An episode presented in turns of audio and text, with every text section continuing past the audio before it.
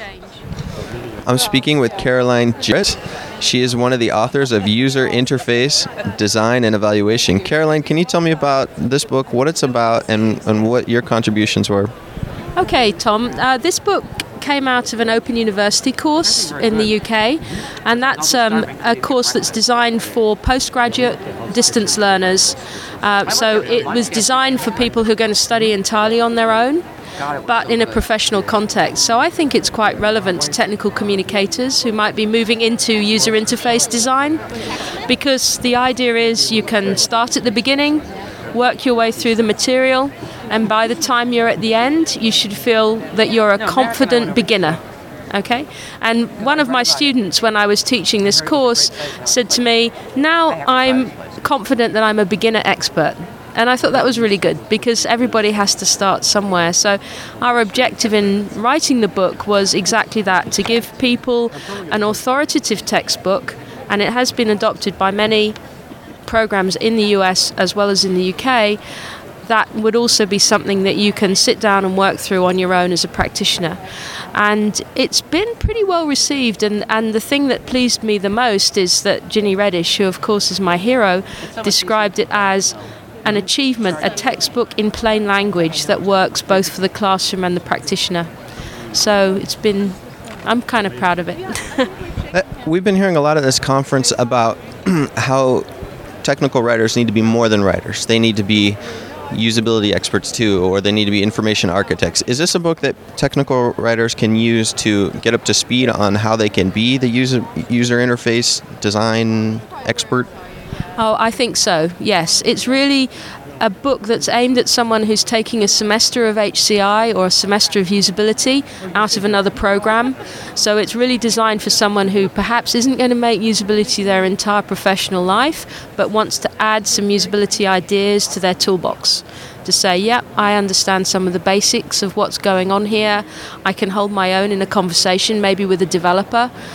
I know some places to go for more information resources. There's a comprehensive bibliography in the back but it's we really worked hard to make it something that's accessible, that recognizes that not everybody starts as an expert.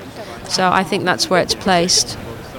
What's one of the most important principles of user interface design? If you were to pick out one of the things that, yeah, when you're looking at a user interface, it's got to have this component. What what might that be?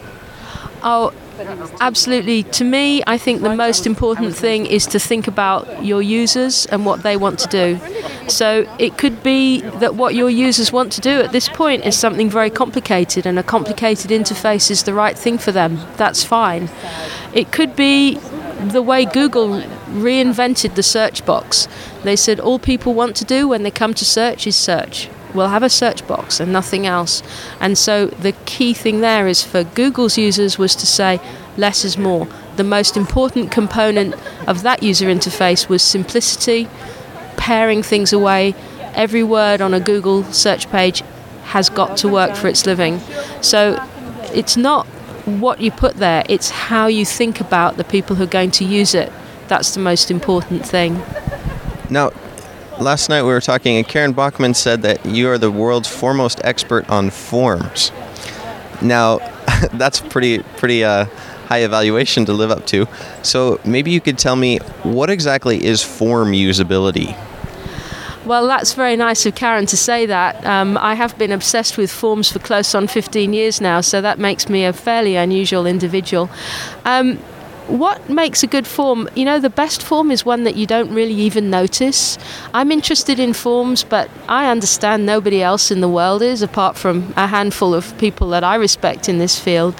And so you really want the users barely even to notice it. It's just what they have to answer is so obvious to them. Yeah, of course, I need to tell you that information.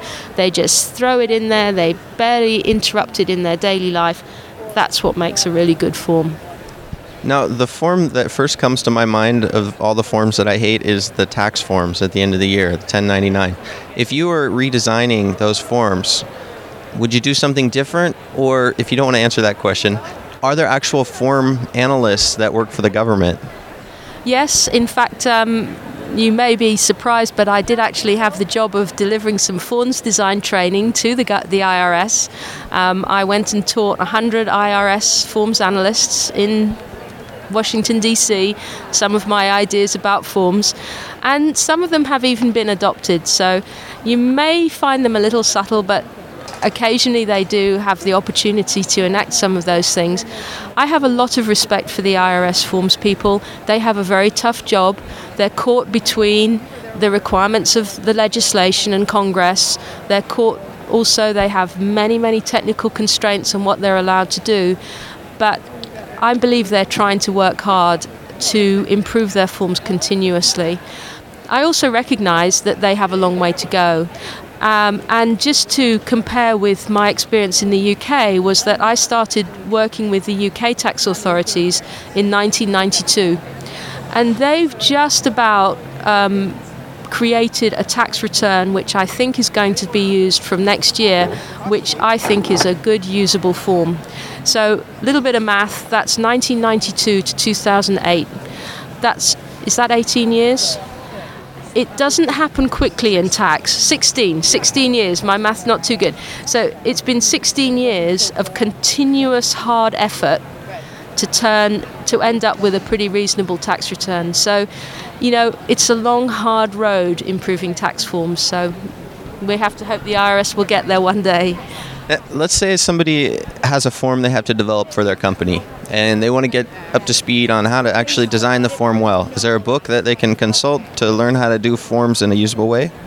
Well, the first place they might want to look is on my forms website. It's uh, www.formsthatwork.com, or if you Google my name and forms, you'll find it pretty easily. Caroline Jarrett and that has a few ideas and some um, articles on there um, how you might think about forms. And i'm also working really hard to try and finish my own forms book that will also be called forms that work. And gerry gaffney and i um, are hoping to get that out next summer 2008 all right caroline thanks for talking to me. Thank you